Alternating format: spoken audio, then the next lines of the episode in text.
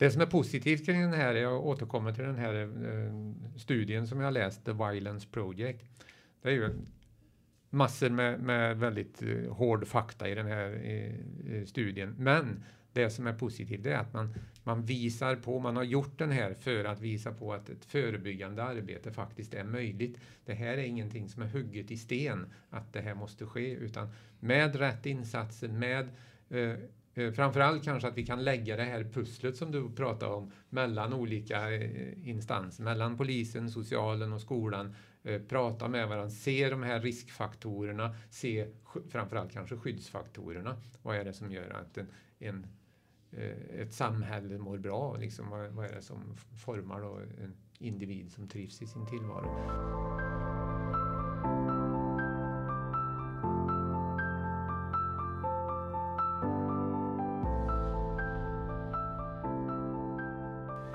Hej och välkomna till Agera-podden. Det är en podcast där vi på Agera Värmland tar upp frågor inom mänskliga rättigheter, demokrati och diskriminering. Allt med ett särskilt fokus på Värmland. Eh, idag så är det jag, Lars Stjärnelöv, som håller i eh, programmet och med mig så har jag Hanna Fnell. Och Nina Karlsson Norman. Och Per Hydén. Välkomna hit. Tackar. Eh, vi brukar ju alltid ha en liten runda med någon spaning först så att jag tänkte innan vi går in på dagens huvudtema så kör vi en liten spaningsrunda. Är det någon som vill börja? Vill du börja Hanna? Ja men det kan jag göra. Min eh, spaning handlar om eh, eh extremkoll faktiskt som eh, ett projekt vi har varit med i som nu har lanserats. Och för de som inte har hört om det tidigare då så är det en digital plattform eh, som ska motverka radikalisering och våldsbejakande extremism bland unga. Och det känns faktiskt jättekul att det finns så mycket ute där nu. Vi har fått flera positiva reaktioner faktiskt kring det här. Vad roligt. Ja, eh, så för de som eh, kanske jobbar med unga eller själva är unga eller har unga i sin närhet så tipsar jag faktiskt om att kika in på extremkoll.se som hemsidan heter. Eh, eller på Extremkolls Facebook och Instagram för där finns det mycket material. Och det som är stora fördelen tänker jag med extremkoll just det är ju att eh, materialet är skrivet på ett väldigt lätt språk och det är det som jag tycker att vi ofta kanske tappar annars. Eh, tar upp till exempel ämnen, ja men våldsbejakande extremism och de olika miljöerna finns ju med där. Eh, men också saker som ja, men identitet, vad är demokrati, hur, vad, hur beter man sig mot någon som har antidemokratiska åsikter och så här, och lite tips på hur man ska hantera olika saker. Så att eh, det är faktiskt, eh, kika gärna in där. För det kan ju vara bra, det är ju inte bara faktiskt för eh, unga. Målgruppen är ganska bred, den är 13 till 25 tror jag om jag minns rätt. Med huvudfokus på gymnasieungdomar så. Men jag tänker att de flesta av oss kanske kan må lite bra av att få saker i ett lite lättare språk liksom. För ofta är det ju, det finns ju jättemycket information ute på de här ämnena. Men eh, man vill ju gärna ha något mellanting mellan en riktigt tung forskarrapport som inte är så lätt att ta till sig för så många och alternativet då att det ska bli ja men kanske de extrema rörelserna själva som får sätta agendan för att det är de enda som pratar på ett sätt vanligt folk fattar liksom. Så att, eh, ja, det är min spaning idag. Mm. Jätteviktigt. Ja, viktigt och spännande projekt. Verkligen. Nine, vart vill du ta vägen? Ja, jag fortsätter väl på, på skolans område. Idag så ska ju vi med Antidiskrimineringsbyrån besöka Filipstad. Och det ska vi göra för att prata jämlikhet och trygg skola. Så det känns jättekul. Eh, så ja, lite kort spaning eh, från mig. Men ja, tack. Är det så att fler kommuner kan få dit er kanske? Ja. Om man är sugen? Ja, det kan man ju om man är sugen, precis. Eh, vi har ju ett utbildningsuppdrag riktat till skolor och utbildning så det är ju bara att man hör av sig och, och bokar in oss om man är intresserad. Mm. Ja, ni gör ett viktigt jobb där Nina. Ja. Men Per då, vad tänkte du på? Mm, ja, men jag hakar på där i kommunens värld och inte i skolan men kommunen. Vi har ju varit nu eh, inbjudna till flera stycken kommunfullmäktige sammanträden för att eh, få dra våran, dels våran rapport Hot mot demokratin som vi släppte i mars men också lite allmänt om eh, vilka tendenser vi ser för demokratin i Värmland just också med bäring på att det är valår i år. Eh, så jag har varit i Eda kommun, Sunne och eh, Karlstad hittills och har några fler inbokade här. Och var också i torsdags inbjuden att prata för Värmlandsrådet som är då en sammanslutning med eh, högsta ledningarna i kommunerna, både på politiken och på tjänstemannasidan. Och det här eh, tycker jag är jätteviktigt att de faktiskt bjuder in oss och uppmärksammar de här frågorna. Där eh, vi har tagit upp då hot mot förtroendevalda, eh, också bitarna kring våldsbejakande extremism och de tendenserna vi ser utifrån vår rapport då och andra tendenser just med vad vi ser också framöver där desinformationsbitarna är väldigt centrala i kanske det största hotet mot demokratin som vi ser just nu även även i Värmland. Så det är jätteglädjande att eh, de tar det här på allvar och ser vår verksamhet och, och vill att vi ska komma ut. Um, jag tror att det kommer bara bli, bli än mer och viktigare framöver att, att eh, både politiken men också tjänstepersoner runt omkring får eh, ökad kunskap om eh, de här frågorna kring demokrati och eh, rättigheter och vad det innebär liksom för sin roll och vad det innebär i Värmland. Men också kring våra frågor, vad vi på Agera Värmland jobbar med och vad vi kan bistå med. Så det var lite min, min spaning att vi, vi, vi är ute mycket nu och det är ju verkligen tydligt att senaste månaden så har ju det släppt kring pandemin. Nu vill ju, nu bokas det på och det är ju jätteglädjande och nu är vi ute mycket och um, det är ju fantastiskt roligt efter det här, de här två åren. Det märks ju väldigt väl också de kommuner där vi har varit eh, lite mer frekvent och kunnat haft mycket utbildning att man får ju bättre redskap och jobba med så att det märks ju också att det är skillnad det som, som vi gör. Så att det, ja, viktigt att komma ut och, och berätta. Men eh, då passar det väl bra, för jag tänkte, nu har ni haft lite lokal spaning så här. Jag tänkte blicka ut i världen lite snabbt bara. Jag, jag gör ju, håller ju på med lite omvärldsbevakning ibland så här. Jag tänkte bara göra några lösa nedslag i vad jag har sett senaste veckan. Jag eh, kan börja i USA där eh, eh Anti-Defamation eh, Anti League, ADL, har då gjort en, eh, de gör årliga rapporter kring antisemitism och det var ingen rolig läsning här senast.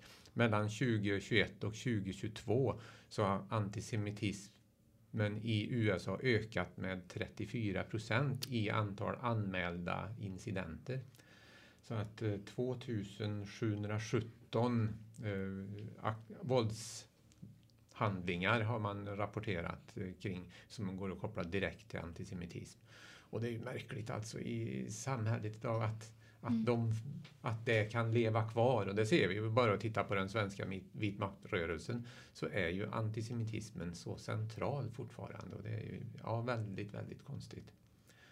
Men lite positiva nyheter då kanske, som från Afrika. Nigeria har ju varit otroligt svårt drabbat av terrorism, framförallt kopplat till Boko Haram, men även också till till eh, IS-grupper som har härjat i landet och, och haft många problem. Men nu, nu, ger man en positivare bild och ser att man kanske till och med har eh, kan se en, en, slut på, på terrordåden och väldigt många från Boko Haram har lämnat. Man har startat eh, program, avradikaliseringsprogram eller vad man vill kalla det, där, där då de som har varit anslutna till terrorrörelsen har möjlighet att ansluta sig, få utbildning och, och komma tillbaka i samhället. Så att det ser väldigt positivt ut. Och också en rapport från Pakistan eh, som eh, pratar också om hur man ska jobba för att eh, få bukt med terrorismen. Där har ju varit väldigt fokus på brott och straff och repressalier och eh, polisens och militärens eh, ansträngningar. Men i den här rapporten så ser man, ska vi nu komma någon vart med det här så måste vi jobba med de mjukare frågorna med förebyggande arbete. Och det är lite spännande att se för det, det stämmer ju väldigt med, med de perspektiven vi har på vår mm. verksamhet hemma i lilla Värmland. Så att eh, det är intressant att se att eh, man även i de större staterna med stora eh, problem kopplat till terrorism ser att vi måste jobba med förebyggande insatser för att, för att liksom komma förbi mm. det hela. Ja, viktigt.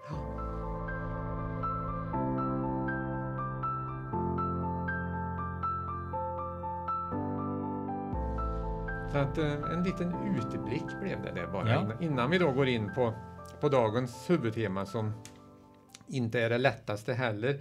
Eh, valt av en anledning. Eh, det är ju måndag idag när vi spelar in det här och eh, på onsdag i den här veckan så arrangerar ju vi på Agera tillsammans med Länsstyrelsen en, eh, ett runda bordsamtal kopplat eh, till attacker mot våra skolor. Eh, lite grann med, med tanke på det som har hänt på senaste tiden och vi, vi har väl liksom rubricerat det att måste vi tänka på det otänkbara. Och vi har väl tyvärr kommit kanske till den eh, slutsatsen att ja, det måste vi. Så på det här runda bordsamtalet har vi lyckats samla en ganska bred grupp människor från polisen, från eh, regionen, från socialtjänster, från eh, kommunledningar, från elevhälsa, eh, personer som jobbar direkt med ungdomar och så vidare. Så att det ska bli intressant att se vad vi, vad vi kan, om vi kan liksom få en startpunkt på ett bra förebyggande arbete, arbete även här. För att det, även när man tittar på eh, skolskjutningar så, så handlar det mycket om att upptäcka signaler i tid. Eh, ett land som ju har en väldigt stor erfarenhet tyvärr kring det här så är det USA. Där finns det ju också lite stati statistik som man kan luta sig emot. Eh, tittar vi i Sverige så, så har vi ju tack och lov väldigt få händelser, även om vi har sett en väldig ökning. Tar man från 1961 när man säger liksom att den första skolattacken egentligen hände eh, fram till 2015 så pratar man om ja, tre händelser egentligen. Medan vi nu från augusti 21 till eh, idag har haft också tre genomförda händelser och förra veckan så hade man också en, en som man lyckades förhindra i Stockholmstrakten. Där sitter en 17-årig kille eh, häktad nu för förberedelse till skolattack. Och det här tyder ju på att det är ju någonting som har, som har hänt och därför är det viktigt att lyfta den här frågan. Så innan jag går in på, det, har ni några tankar som ni sitter på kring de här frågorna? Väldigt svåra, tunga frågor naturligtvis. Ja, det är ju stora, tunga frågor och viktiga frågor. Och det som eh, direkt då poppar upp i mitt huvud, det är ju att eh, samhället måste lägga stora resurser på detta eh, och just på det förebyggande arbetet framför allt. Eh, där det är så många komponenter, det är så många delar. Ja, dels kan det ju vara våldsbejakande idéer som de här individerna har som, som ett motiv, men det kan ju finnas också så mycket mer kring psykisk ohälsa och utanförskap och eh, många delar. Så det är ju fler perspektiv som också måste in i lösningarna och i det förebyggande arbetet. Sen tänker jag på det här den här klassiska eh, samverkan som behövs. Att det kan vara så att om det är en individ som har eh, olika typer av problematik, eh, har till, till viss del kanske svårigheter, ett avvikande beteende på vissa, på vissa sätt, så kan det ju vara så att skolan då har sin bild av, av problematiken och har sin oro. Ibland är ju socialtjänsten inkopplad delvis då som har sin oro. Ibland kan det ju vara individer som, som eh, polisen har kännedom om som har sin bild. Och då är det så viktigt att man kan lägga det här pusslet tillsammans då så att man får en, liksom, en större bild och kan förhoppningsvis då förebygga attacker. Eh, men det är så svårt att göra det om man inte då har den här samverkan och det är klart det är en, en jättestor diskussion varför inte det alltid fungerar. Eh, men det är just det här att Ja, min, min första tanke är just det här att samhället måste lägga in stora resurser eh, på det förebyggande arbetet och se till att det här fungerar. För det kommer inte bara, tror jag, förebygga skolattacker utan det handlar ju också om att, att kunna stärka individer överlag som kanske mår dåligt eller håller på att radikaliseras eller på något vis hamna i något utanförskap som, som, där det kan gå väldigt illa både för individen och för samhället. Då. Jag tänker också på något liknande i spåret där att Alltså ofta så man, man, man vill gärna ha tecken på radikalisering, vad det är för något och sådär. Och vi ser väl inte, forskningen visar inte att det finns tydliga tecken, liksom en checklista man kan checka av att ja, man fyller de i det här, det här och det här så kommer det bli en skolattack. Eh, och har den inte de här tecken då finns det ingen risk eller så här, utan det handlar ju om, det är ju komplexa saker som spelar från fall till fall. Eh, men vi pratar ju om det här med psykisk ohälsa och utanförskap och så här som, som riskfaktorer för att eh, oavsett om det är någon som har, det behöver inte vara en person som har en diagnos men det är ju sällan man gör väldigt drastiska destruktiva saker om man mår bra och är nöjd med livet i övrigt och så här. Det är ju bara naturligt. Men jag tror att det kan bli en sån här grej att det är svårt att skilja, att man är så van i skolan, kanske vi, att det är elever som upplever utanförskap, att det är elever som har svårighet och sådär. Att man inte ser, ja, men man ser det inte som så konstigt att det är någon som inte riktigt trivs, att det är folk som är hemmasittare och så här. Det är ju många olika problem vi pratar om. Och det blir lite dubbelt tänker jag. Alltså det är ju, just den situationen i sig är ju väldigt tragisk i så fall. Att det är så pass vanligt eh, och så pass omfattande problem med ungdomar Eh, med psykisk ohälsa i utanförskap som inte har eh, särskilt eh, mycket hopp om framtiden och sådär. Att man inte reagerar särskilt när det sker. Eh, och ja, det här är ju en sak som kan bli men eh, bara det känns inte som det ska krävas att eh, man ska ta upp liksom, och vifta med risken om skolattacker för att det ska vara ett problem. Utan det är ju ett problem i sig redan innan. Men jag är lite rädd att det är något som är så pass utbrett och vanligt nu att man kanske inte reagerar vare sig det rör sig om skolattack eller inte rör sig om skolattack. Liksom. Jag är på väg efter något. Jag ser att Lars eh, kanske kan hoppa in och, och rädda slutsatsen på det jag säger. Eh, jag tänkte på det du sa här att eh, eh, det behöver inte leda till en skolattack och det var det en, eh, en pappa till en förövare i USA som har sagt någonting som jag tycker är väldigt klokt. Han säger så här att du hjälper inte en person i kris för att förhindra en skolskjutning. Du hjälper en person i kris för att personen är i behov av hjälp. Mm. Och det tycker jag är något vi måste, måste ta till oss. Och, och också det finns ju en risk om man nu fokuserar för mycket på frågan kopplat till psykisk ohälsa till exempel att, att det blir en stigmatisering här också. Att, vi, att eh, de som redan har det tufft också nu ska behöva bära oket för att vara en potentiell våldsverkare. Och det, det måste vi ju eh, på något vis få bort ur debatten så att det inte blir en, en sån koppling. För att det, den kopplingen finns inte. Det finns en överrepresentation av psykisk ohälsa men det betyder ju inte, om man vänder på det, att den som mår dåligt är en presumtiv skolskjutare. Så, att, så är det definitivt inte. Ja, även om överrepresentationen finns så är det ju tvärtom då. Av alla som mår dåligt så är det en väldigt, väldigt liten del som går till våld. Så att det är ju Precis. inte en liksom, Mm. eh, det är inte en överrepresentation inom gruppen. Nej. Jag ser att Nina vill in här lite. Ja, jag sitter och tänker och det liksom knakar och så där. Det känns ju väldigt viktigt att, att säga rätt i de här sammanhangen och inte dra liksom fel kopplingar och så. Eh, Men jag tänker ju på liksom könsperspektivet här. Det är väl eh, gärningsmän så att säga. Det handlar om. 98 procent. Ja, Amen. 98 procent. Och då tänker jag på, och det, ja, det är väl här det blir lite viktigt att, att säga det att det är tankar, eh, liksom så, men självmordsstatistiken leds ju av män. Man brukar prata om att ja, men killar och män eh, kanske inte har samma sociala stöd kring eh, saker som händer eh, runt sig. Man pratar inte om hur man mår och så vidare. Är det här någonting som plockas upp eh, här?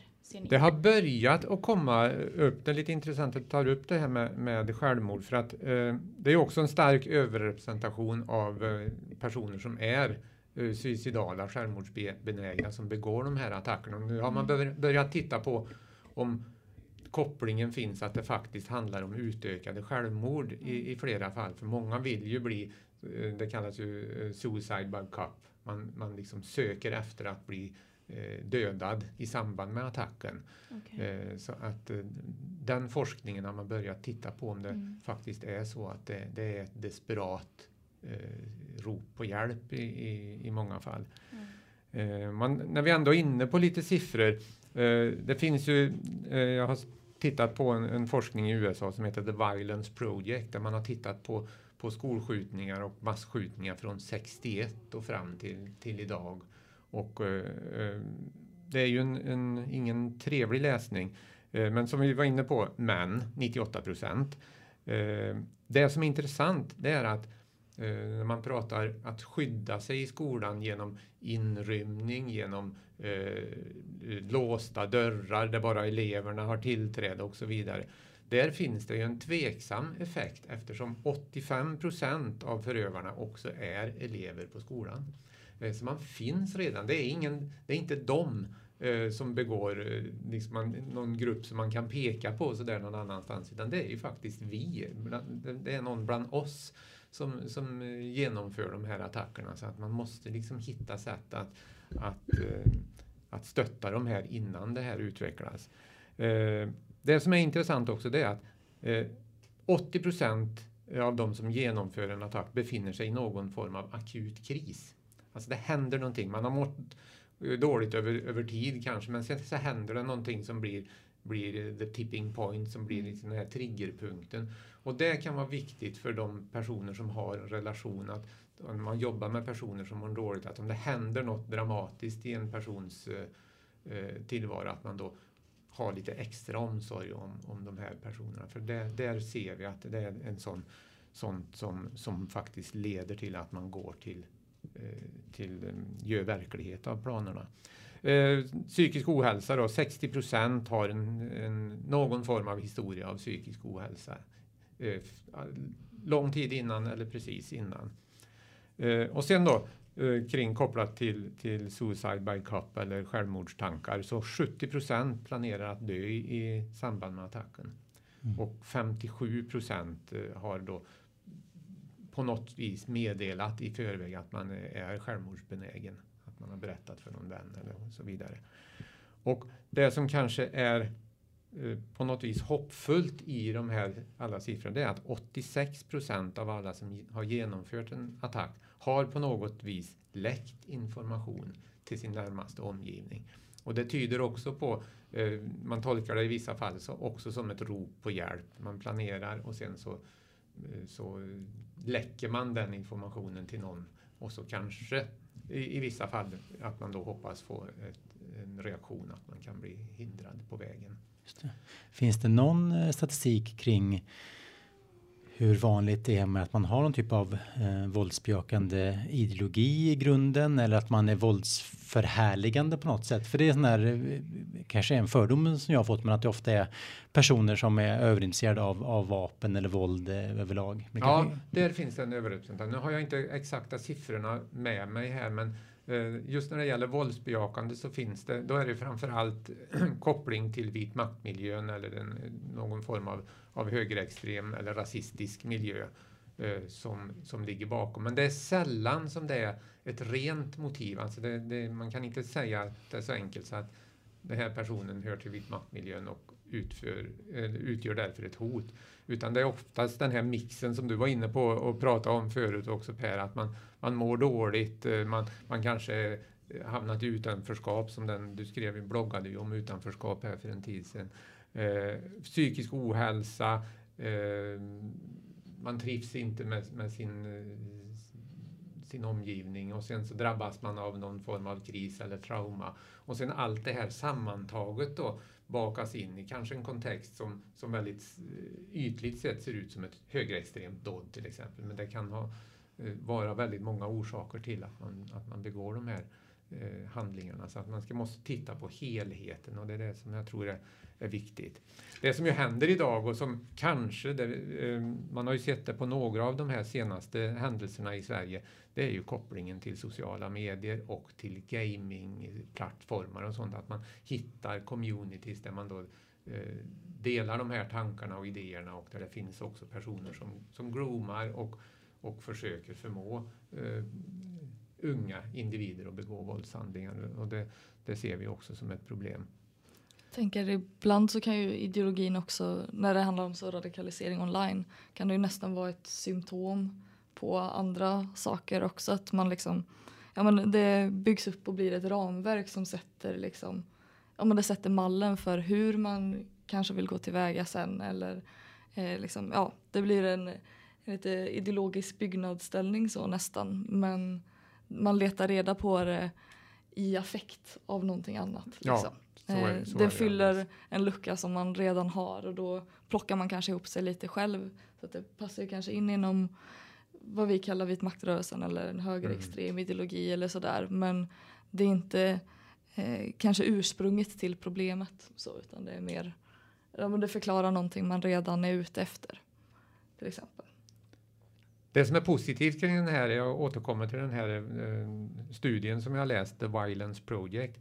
det är ju massor med, med väldigt eh, hård fakta i den här eh, studien. Men det som är positivt är att man, man visar på, man har gjort den här för att visa på att ett förebyggande arbete faktiskt är möjligt. Det här är ingenting som är hugget i sten, att det här måste ske, utan med rätt insatser, med eh Eh, framförallt kanske att vi kan lägga det här pusslet som du pratar om mellan olika eh, instanser, mellan polisen, socialen och skolan. Eh, prata med varandra, se de här riskfaktorerna, se framförallt kanske skyddsfaktorerna. Vad är det som gör att en, en ett samhälle mår bra. Liksom, vad, vad är det som formar då en individ som trivs i sin tillvaro? Så att ur alla de här eh, resultaten som man har kommit fram till, där ser man ju ändå de väldigt stora möjligheter att det finns möjligheter. Och det är ju det tåget vi vill hoppa på lite grann här med, med det här runda bordsamtalet. Väcka frågan i tid innan någonting har hänt och se hur ska vi kunna bli en, en eh, region där vi faktiskt har ett förebyggande arbete som kan försvåra och förhindra det här. Och sen det här som du nämnde nu med eh, hälsofaktorer eller skyddsfaktorer sa du.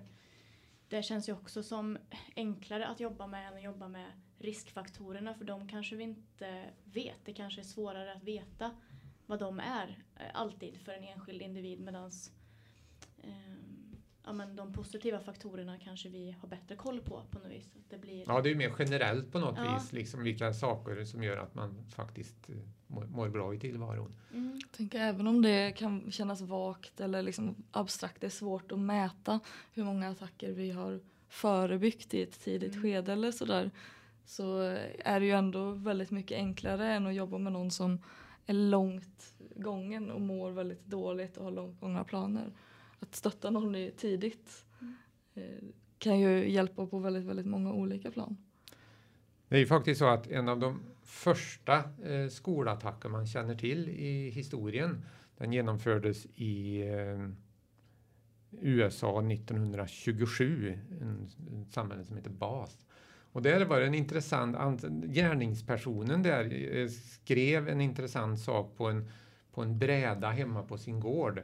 Det var en person, han satt i skol, den lokala skolstyrelsen och det hade varit, det var eh, några kontroverser kring finansiering och sånt där som låg bakom det här. Men, men vad han gjorde det var att han då apterade en bomb på, på den lokala skolan och, och eh, det var ju en, en väldigt allvarlig händelse. 45 personer dödades, de var de, de flesta barn. Men, och sen sprängde han sig själv i sin bil strax efteråt. Men det som var intressant då när man började undersöka sig hemma på gården så hittar man den här skylten där det står Criminals are made, not born. Och det är väl ändå ett, eh, en, en, sak som kan vara bra att bära med sig i det här arbetet, att det här är ingen, man är inte en, en eh, presumtiv skolskjutare, utan det är någonting man kan bli i fel sammanhang. För att åter då, liksom understryka det här med vikten av det förebyggande arbetet och möjligheterna också i det förebyggande arbetet. Och det är väl, det är väl ditåt som, som vi strävar. Ja precis, Jätte, jätteviktigt och eh, vi försöker ju nu vara både en en katalysator för det här arbetet på en, på en bred övergripande nivå med det här underbordssamtalet. Eh, men eh, du Lars kan också berätta vad vi kan eh, erbjuda för stöd till enskilda. Det är viktigt att nämna i det här sammanhanget och även till yrkesverksamma. Om man nu sitter och, och funderar på om man kan behöva stöd eller ja, så. Ja, där har vi en rad stödfunktioner. Dels så att vi, vi har eh, möjlighet till anhörigstöd, alltså att anhöriga kan eller närstående kan höra av sig till oss om om man är orolig till exempel för, för någon i, i, i familjen. Eh, man har sett signaler som man inte kan tolka riktigt så då är det bara att höra av sig. Vi har ju, håller ju också på att nu ta fram ett, ett eh, utbildningsmaterial, eller inte material, en föreläsning egentligen som, som då ger grundläggande kunskap för skolpersonal kring skolattacker. Vad, vad är det man bör vara vaksam på? Det här med en person i kris, hur kan man möta den på ett, på ett sätt för att det, inte en situation ska utvecklas negativt och så vidare. Så där har vi också möjligheter att komma ut i, i alla skolor och, och, prata om det här med personalen och, och förbereda. Så att man får ett alternativ också till de här ibland lite snabba lösningar. Så, men, viktigt att ha kunskap om det också, men, men just de här eh, mer fysiska lösningarna som man ibland går på, hur man låser en skola, hur man eh, utrymmer och hur man inrymmer och så vidare. Eh, för att då är vi ju väldigt sent på bollen. Då är det ju att försöka eh, minska effekterna av en redan pågående attack. Man pratar ju om PDV, pågående dödligt våld. Eh, och viktigt naturligtvis att hantera de situationerna rätt. Men enligt vårt sätt att se så har man ju då väntat lite för länge. Så att just att hitta signalerna i förväg, det är väl där framförallt som vi ska sätta in bollen. Och det kan väl vara en, en kanske en lämplig punkt att, ja, att avsluta det här. Eller har ni någon ytterligare kommentar? Jag ser, Hanna Ja, vill gärna men- in med något där. Ja, men jag tänkte kring de där 86 procenten som läckte information innan. Mm. som du pratar om. Det känns ju faktiskt som att, eller min känsla i alla fall är att det är väldigt nära att det inte skulle ske. Också i de fallen det har skett i Sverige nu. Jag tänker till exempel på den som var för nästan ett år sedan i Varberg. Eh, där det var en person som blev skadad. Alltså, jag tänker bara att det är bra att exemplifiera här liksom, hur det faktiskt ser ut. Ja, men, han ringde ju sin pappa direkt efter och var jätteledsen och djupt ångerfull. Eh, de andra unga killarna som har varit i, i Skåne nu eh, har ju i alla fall till advokaterna, det går väl att säga om det är sant eller inte, men jag tror väl ändå det att man ångrar sig väldigt mycket. Det är ju ingen som har eh, fullgjort sina planer som det har varit planerat i de fallen vi vet i alla fall. Då har det varit listor på många personer man har tänkt att skada, men man har ändå valt att direkt när man gör någonting så inser man att det kanske inte känns eh, rätt eller bra. Eller så här. Jag tänker den sen, eller senaste som det blev någonting där två lärare dog i, eh, i Malmö nu så var det ju gärningspersonen själv som ringde polisen. Jag tycker det är faktiskt också relevant att vi tänker kring det här att ja, men det är personer som eh, tar beslutet att göra det här men även i beslutet så verkar det inte som att det är en jättestark övertygelse man har utan man ångrar sig. Så. ehm, det tror jag också är relevant där för att veta hur ibland det kanske inte är mycket som krävs för att ta någon förbi den kullen. Mm. Om det är liksom, om man är, eller dalen kanske man snarare ska säga. Om det är så att man är nära förestående, det är, det är en livskris och sånt som du pratar om. Eh, som är utlösande faktor så. Att lite till så behöver det kanske inte ske. Man Nej, kan, ta vi ge lite, iväg. lite mer stöttning till dem vi ser i, i, som är i de här kriserna som har en jobbig situation. Då går det nog också att undvika.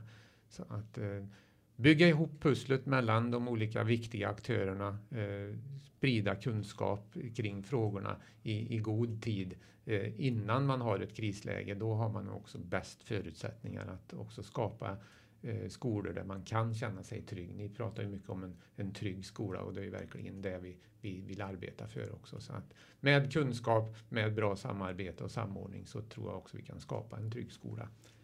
Så det kan det väl vara stopp för idag och eh, vi, vi tackar för jag tackar er för att ni har hängt på i, i det här det väldigt tunga ämnet och tack till dig som lyssnar. Kolla gärna in Agera Värmland på sociala medier. Vi finns på Facebook, Twitter och Instagram. Och så hittar du också mycket information och lite rapporter och lite andra fakta på eh, ageravärmland.se. Tack för idag. Hej med er. Tack. Hej då! Hej då!